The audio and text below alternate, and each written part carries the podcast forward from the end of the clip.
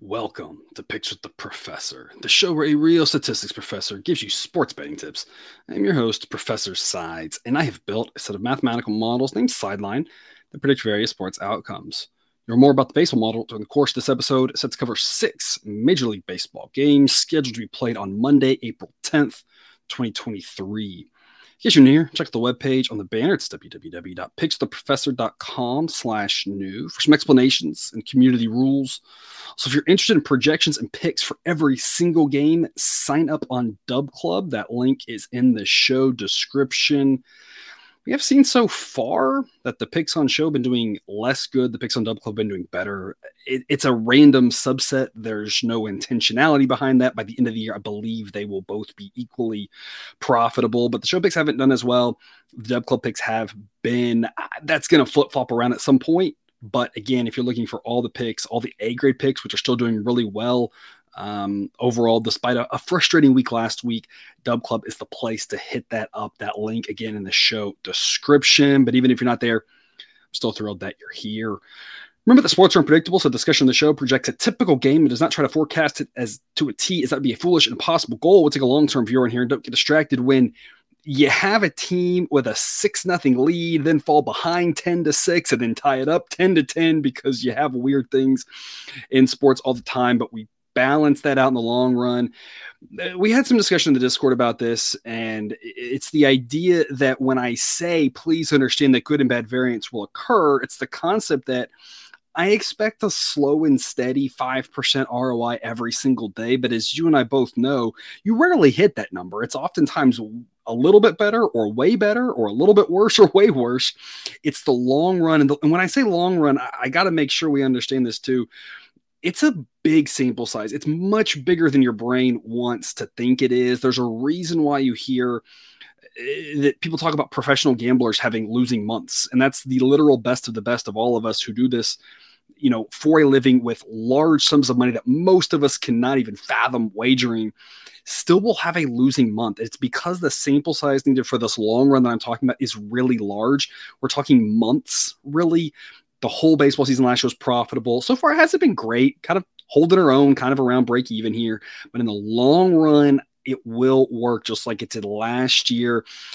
And we're going to have up weeks, down weeks. There's a lot of good variance, there's a lot of bad variance.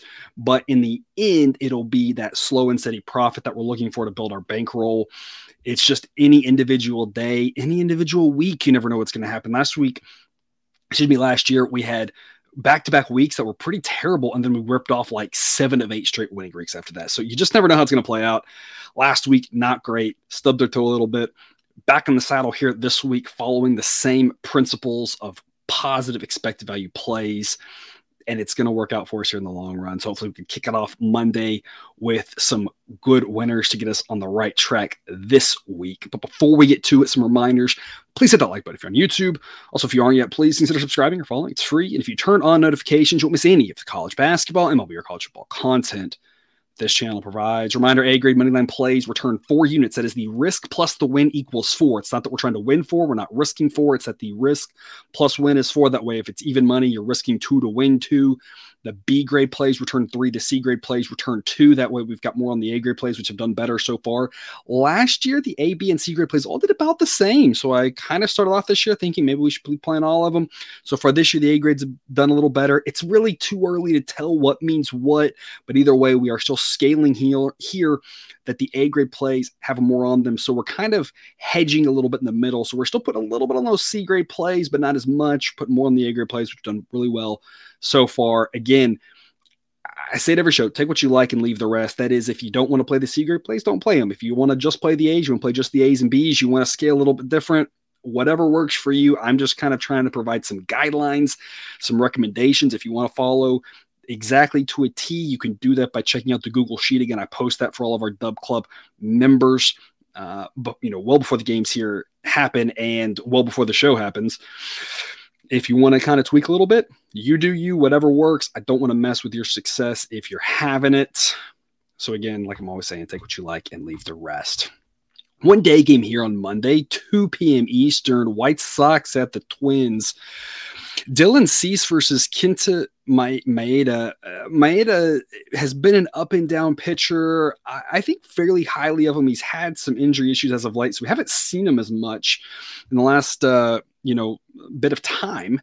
Uh, really good outing his first time out. The underlying metrics say it wasn't a fluke. Of course, it was just one star, but it's pretty good. Model says he's better than average, barely, but still better than average. Of course, the issue is he's going up against a guy in Dylan Cease who the model just constantly underrates. I'm not really sure why the model only gives him an 83 grade. Again, 100 is average, and we use a standard deviation of 15. So the model says he's one standard deviation better than average. But the top pitchers, uh, Jacob DeGrom category aside, tend to be about two standard deviations better than average and that's where I feel like Dylan Cease should be. I'm not really sure why he hangs here. He did have some rough starts last year on occasion, but I mean, his body of work was really good last year. So the model's just not quite buying in. But that 159 ERA in his two starts this year, I mean, that's not a mirage. One of those came against the Astros, who, even though they aren't fully healthy, still got a pretty decent offense.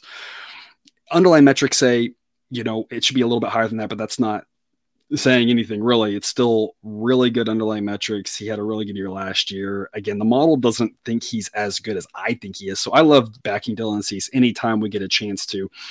Found a plus 115 here, locked it in as a B grade pick.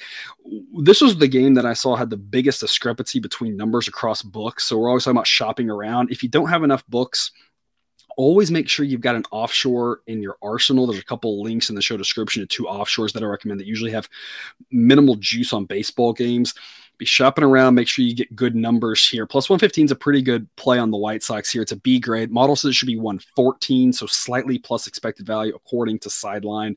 But like I said, I, I, I think Cease is better than the model realizes. And so, with that regard, model says Twins minus 114. But if I were to make the line myself, I probably would put it more like Twins minus 110. They are the home team. They are a really good team. They definitely have the better bullpen. And Maeda is not a bad pitcher by any stretch of the imagination. It's just, I wouldn't make them quite as big a favorites as the model does. So, plus 115 here for the day game, I think it's a pretty solid investment on the White Sox. Both these offenses are just very average. Both of them just a couple of points below average, according to Sideline. And again, the starting pitching advantage that the White Sox are going to have is going to be offset by the reliever advantage that the Twins have. But this is a coin toss game that could go in either way. So plus 115, pretty good uh, play here, in my opinion. Weather-wise, it's going to be a nice day in Minnesota. We're going to be in the mid 60s to start, closing around 70 degrees. Moderate wind blowing out at 5 to 10 miles an hour. No rain in the forecast. Model projects a total of 7.8. I'm actually seeing 7.5. I wouldn't be touching this total whatsoever because Maeda is looked pretty good in that one first start. And of course, with Dylan Cease, this could be a pitcher's duel. The wind blowing out in decent weather, we've seen a lot of home runs, a lot of balls flying out, so could go over.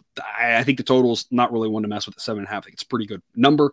Focusing here on the dog, we aren't going to be fortunate enough to get Dylan Cease at plus odds very many times this year. So I think it's worth the gamble here. And it's not like he's going up against what I think is a top, top team. The Twins are a good team, don't get me wrong, but they're not a peak healthy, you know, Astros, peak healthy Yankees, peak healthy uh, you know, Dodgers, uh, those type teams. So uh, plus odds and Dylan Cease, the way to go in the day game. 6:40 p.m. Eastern, Marlins the Phillies. Going to back to Marlins for the first time all season here.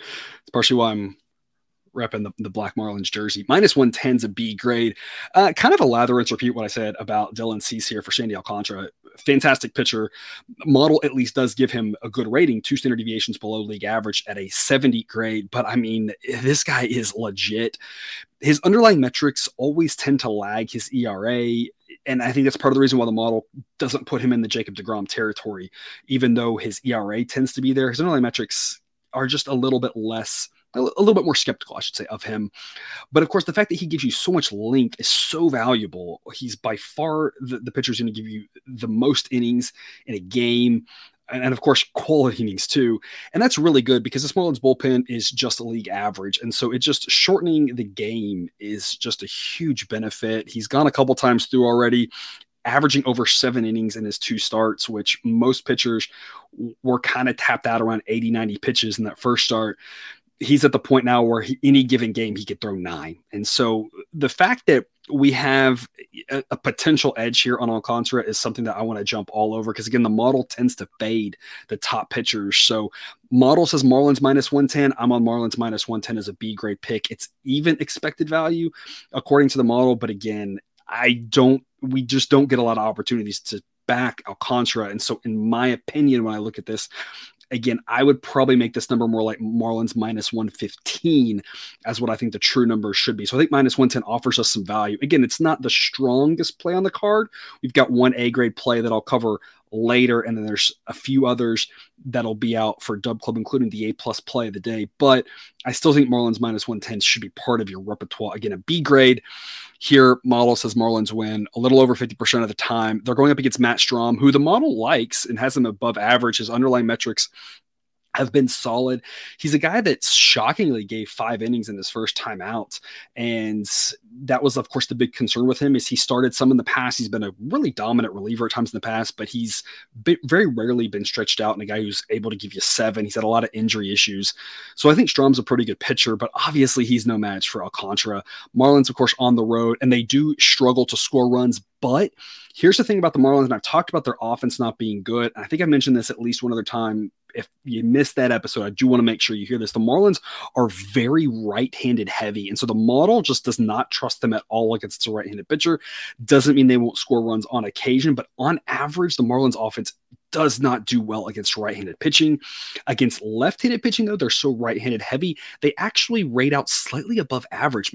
Strahm, of course, for the Phillies is a lefty. So that gives the Marlins a little bit of an extra boost here that the model's incorporating. That's part of the reason why I think the Marlins should be road favorites. Obviously, Alcantara is really good, but the reason we faded him the first two times and at plus odds, so those first two times we were able to, um, you know, profit it's not just about him, it's about the offense. And the fact that they're facing a lefty gives me more confident they can win. Obviously, the Marlins are going to win a lot of Alcantara starts, but we just don't want to be laying massively minus odds with a really great pitcher because he can only control half the game. He can't score, and that's half the game if he goes nine innings, right? So the fact that the Marlins are facing a lefty I think bodes well. They're in a more hitter friendly ballpark, so that should at least get their offense going. But the hitter friendliness, probably not a big deal to Alcantara. He had about three or four starts last year where he got lit up, and otherwise, just about every start was phenomenal. So backing him at minus 110. Total in this one is seven and a half. Model says 7.4. So another really well priced total. Weatherwise, we're going to be around 60 degrees for first pitch, closing around 50, and a moderate wind blowing out around 5 to 10 miles an hour. And thankfully, no rain in the forecast. 7:10 p.m. Eastern. Padres at the Mets. Let's back to Mets here at minus 122. Only a C grade. Model says it should be Mets minus 120. So this was one where if you can get a little bit better odds, the model likes this one. Of course, the Padres closing out that series against the Braves really well, kind of finally getting back on track. Bottom line, as I mentioned last week, the Padres not as bad as been playing, and they've showed that here against the Braves. They're still a really good team. Here's the issue. Last year, we noticed Sunday night baseball teams, especially playing on the road who are traveling, did terrible on Monday. Teams who were playing a day game the next day did terrible. Even if it's the home team traveling, that travel spot playing a night game where the other team's already in rested just really messed with teams and they just did really bad worse than they probably should have I, I think it was an overblown thing i don't think they're going to go as bad this year but there is something to be said for the fact that the Mar- the mets were home at a reasonable hour here on sunday sleeping in their own beds the padres are playing until you know 9:30 local time. And then they've got to get on a plane and fly to New York. That's another couple hours in the air right there, getting in late.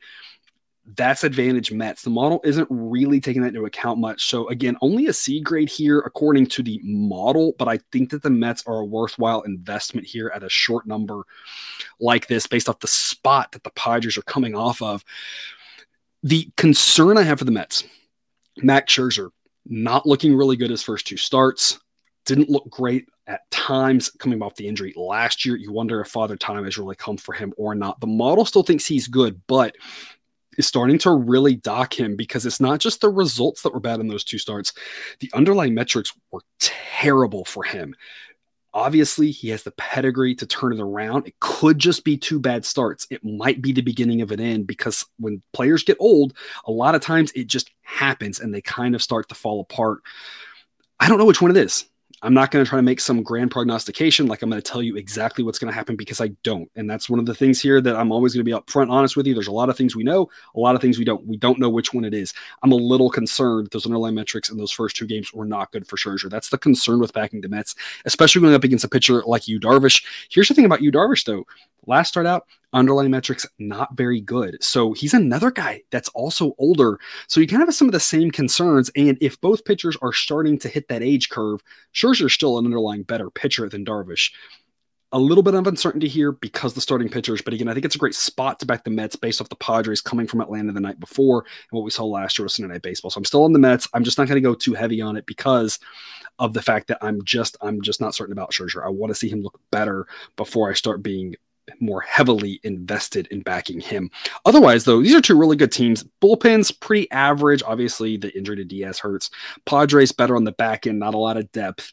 But offensively, both these teams are really good. So it's kind of a wash. Give the Mets the home field and the spot edge. I'm backing them here. Again, looking for a price better than minus 120, but even in the low minus 120s, still a worthwhile investment to your portfolio. I'm just scaled back on it versus some of the other plays. Weather-wise, mid 50s to start, closing around 50 and a moderate 5 to 10 mile an hour wind blowing out to center field. Also, no rain in the forecast.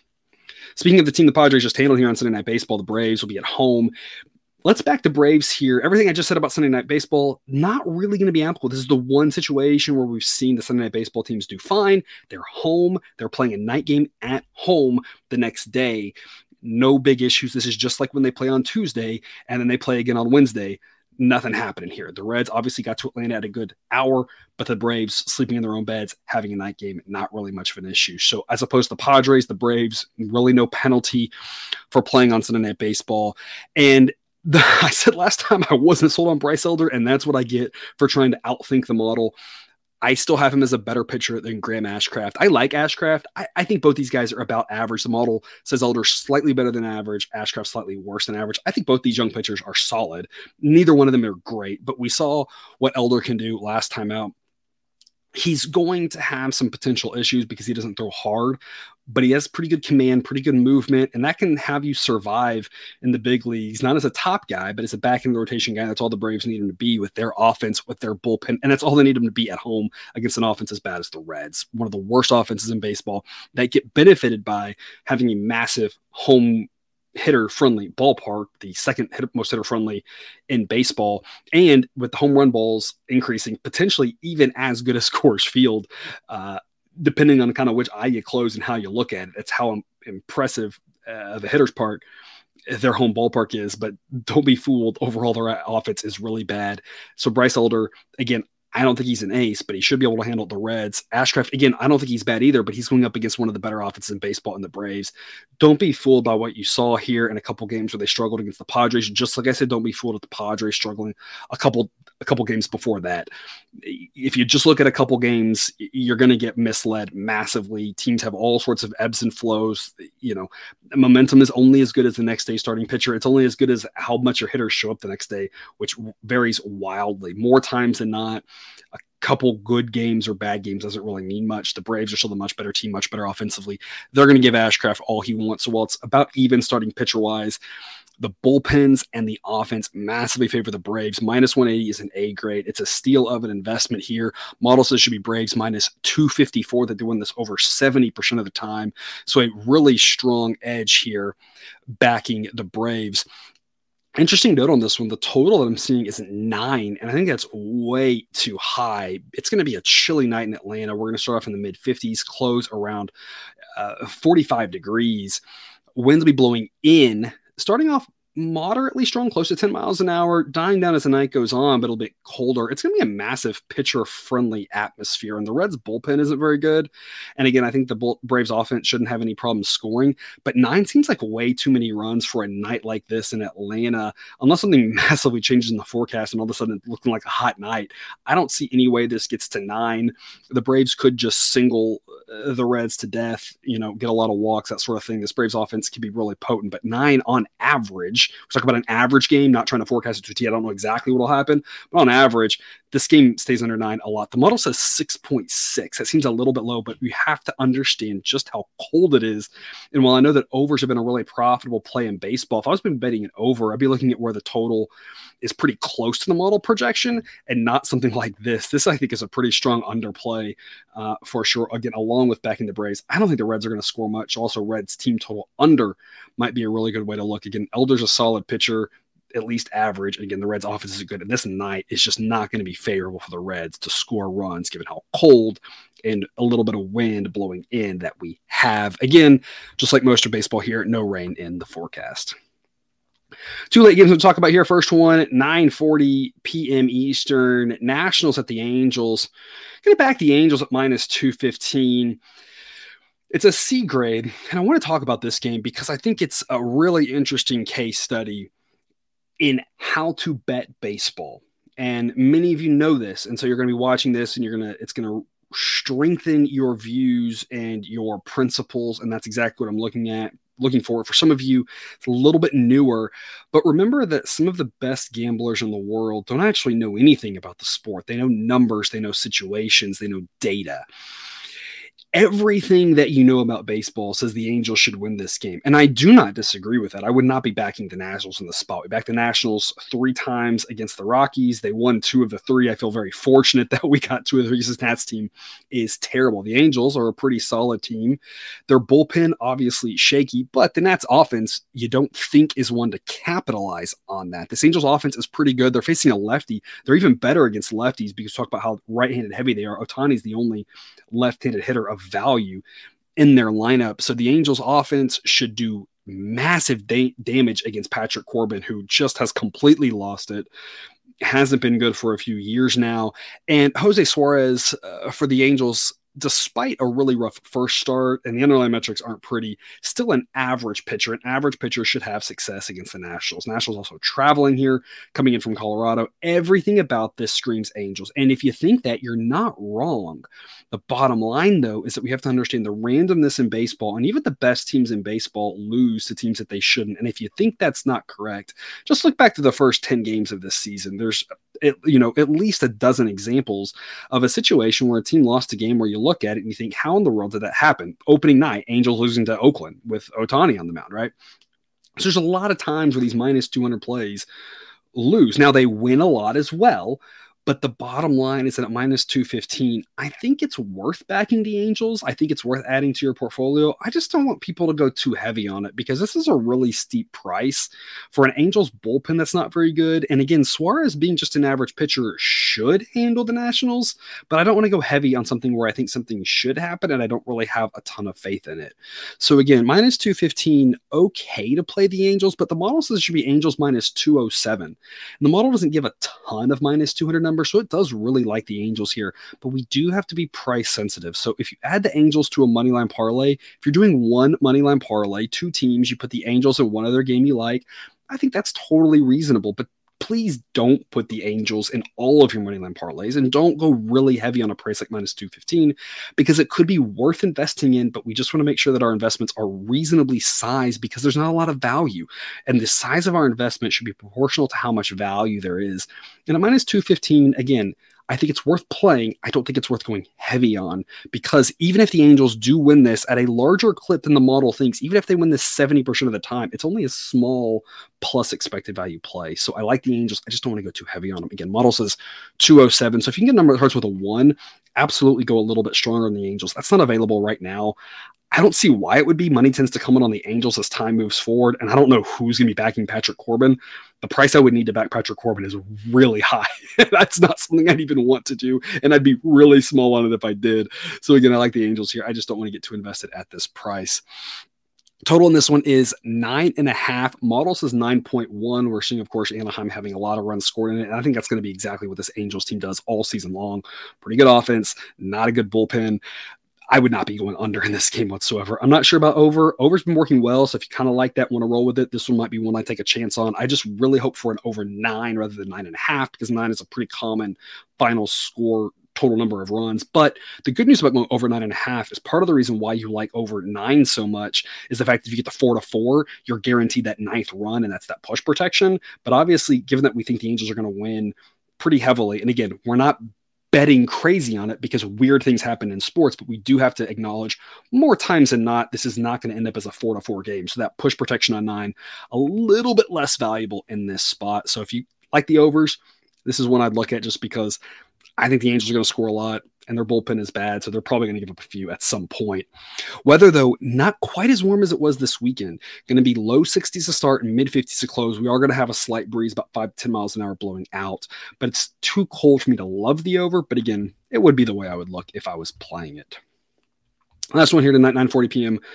Eastern. Brewers at the Diamondbacks. Let's take the road Brewers here at plus 130. It's a B grade pick. Model says it should be Diamondbacks minus 126. So the Diamondbacks should be favored. Obviously, they have a really good pitcher in Zach Gallen going, but I think that laying a price like minus 150 with the Diamondbacks way too steep. Gallen is really good, and he's definitely better than Wade Miley, but the Diamondbacks are a little bit left-handed heavy. That's going to play into the Brewers' favor, throwing Eric Lau, uh, Wade Miley, who is a lefty.